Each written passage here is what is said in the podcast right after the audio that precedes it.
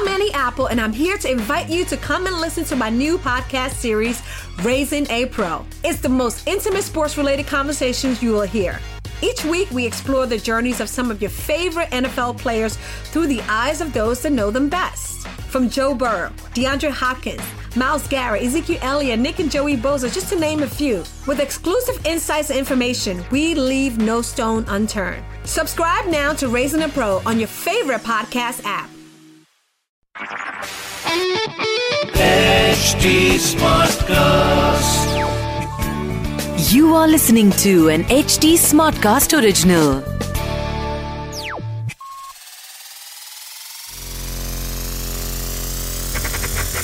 You're tuned in to Tech Time Traveler.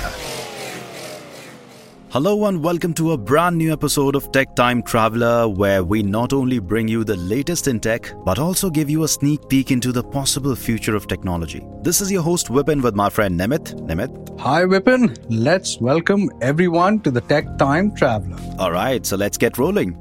Energy. It can neither be created nor be destroyed. The first law of thermodynamics. Guys, 2 billion years ago, Homo sapiens discovered fire.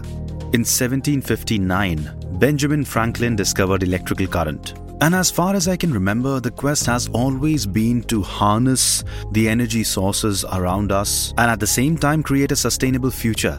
Now, almost everybody out there must be listening to this podcast on a smartphone, tablet, or a laptop. And it's also a fact that every five minutes you guys look up to your status bar to figure out how much battery is left. Well, today in this brand new episode of Tech Time Traveler, we might just have figured out a solution for you guys. So I'm talking about graphene. And yes, Nimit, you raised your hand. Please go ahead.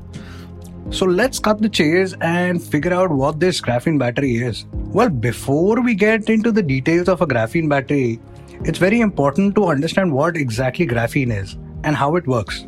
Well, graphene is a composition of carbon atoms tightly bound in a hexagonal or a honeycomb like structure. What makes graphene so unique is that this structure is just one atomic layer thick, essentially making a graphene sheet just two dimensional. This 2D structure produces very interesting properties, including excellent electrical and thermal conductivity, high flexibility, high strength, and low weight. What uh, we would be really interested in is the electrical and heat conductivity, which is actually superior to copper, the most conductive metal element. Bro, graphene sounds such a promising solution to all our power backup problems. I mean, despite its overall advantages, lithium ion has its drawbacks too. It is fragile and requires a protection circuit to maintain safe operation. The protection circuit limits the peak voltage of each cell during charge and prevents the cell voltage from dropping too low on discharge. And even after all that jing bang, it won't even get you through a full day of heavy use. So, Vipin, you have mentioned all the challenges of having a lithium ion battery, and in most cases, batteries don't last beyond a full day of heavy use. What if we had a technology where uh, our handsets would last two or three full days of heavy use on a single charge, or maybe even a whole week? With graphene batteries, this might not be such a pipe dream.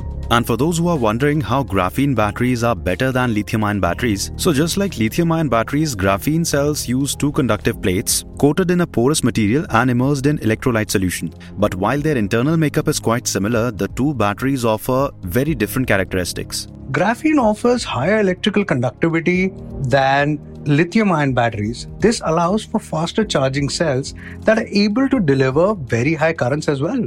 This particularly is useful for car batteries, for example, for a fast device to device charging. High heat conductance also means that the batteries run cooler, prolonging their lifespan even in cramped cases like a smartphone. Graphene batteries are also lighter and thinner than today's lithium ion batteries, which means we'll get to see more sleek designs, more compact designs of the devices.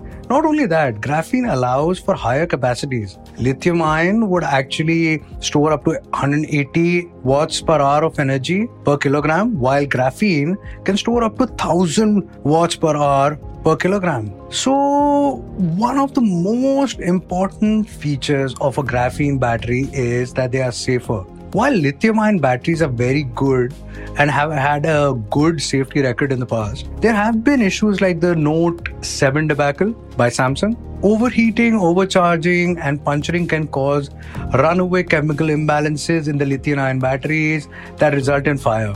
While Graphene is much more stable, flexible, and stronger, and is also more resilient to such issues. Bro, it's gonna be another revolution when this thing hits the market. I mean, imagine the future of gadgets. I understand your anxiety, bro. Graphene batteries aren't powering smartphones and other gadgets just yet. But technology is progressing. In the future, graphene could be the material that replaces lithium ion batteries. That technology industry has become so reliant on for decades now. Yeah, I get that. We won't get to see it anytime soon.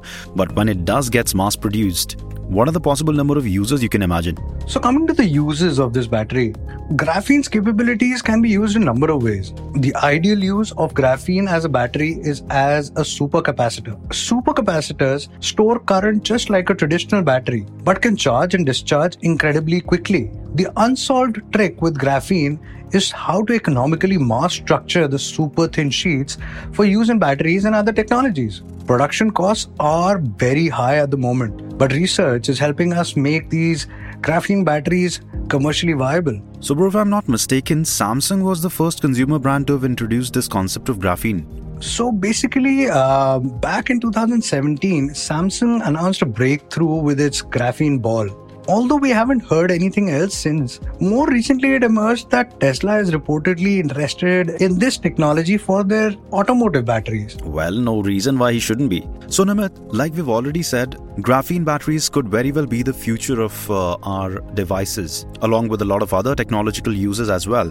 But I'm sure a lot of our listeners are curious to know what could this possibly mean for our smart devices, for our gadgets? Yeah, so Vipin, a lot of our listeners are actually tech enthusiasts that have brand new phones, tablets, smartwatches.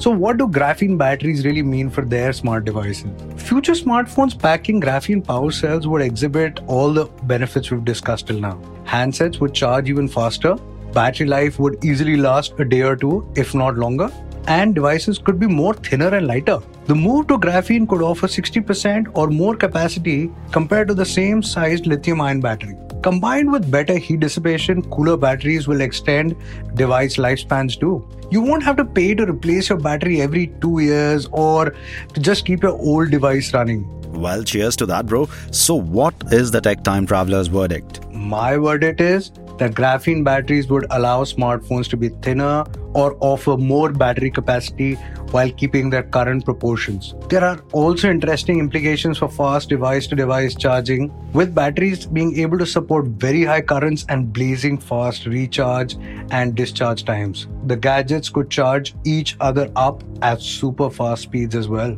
Although the graphene battery technology remains some years away, it's a tantalizing prospect for future smartphones, gadgets, electric vehicles, and much more. The Tech Time Traveler will definitely keep an eye on this. Exactly, and I can't just wait for our phones to get these amazing batteries. It's not just that they're efficient, it's also the fact that it's safer. Also, I just realized I shouldn't charge my phone next to my bed. It still has a lithium ion battery. And with this, we wrap up this episode of Tech Time Traveler. Hope you guys liked it. And if you have any feedback or ideas, feel free to reach out to us at Facebook, Twitter, and Instagram on Tech Time Traveler at HT Smartcast. And to listen to more such podcasts, log on to www.htsmartcast.com. Once again, thank, you for, listening, to, the Tech Time Traveler. See you guys next week. Ciao.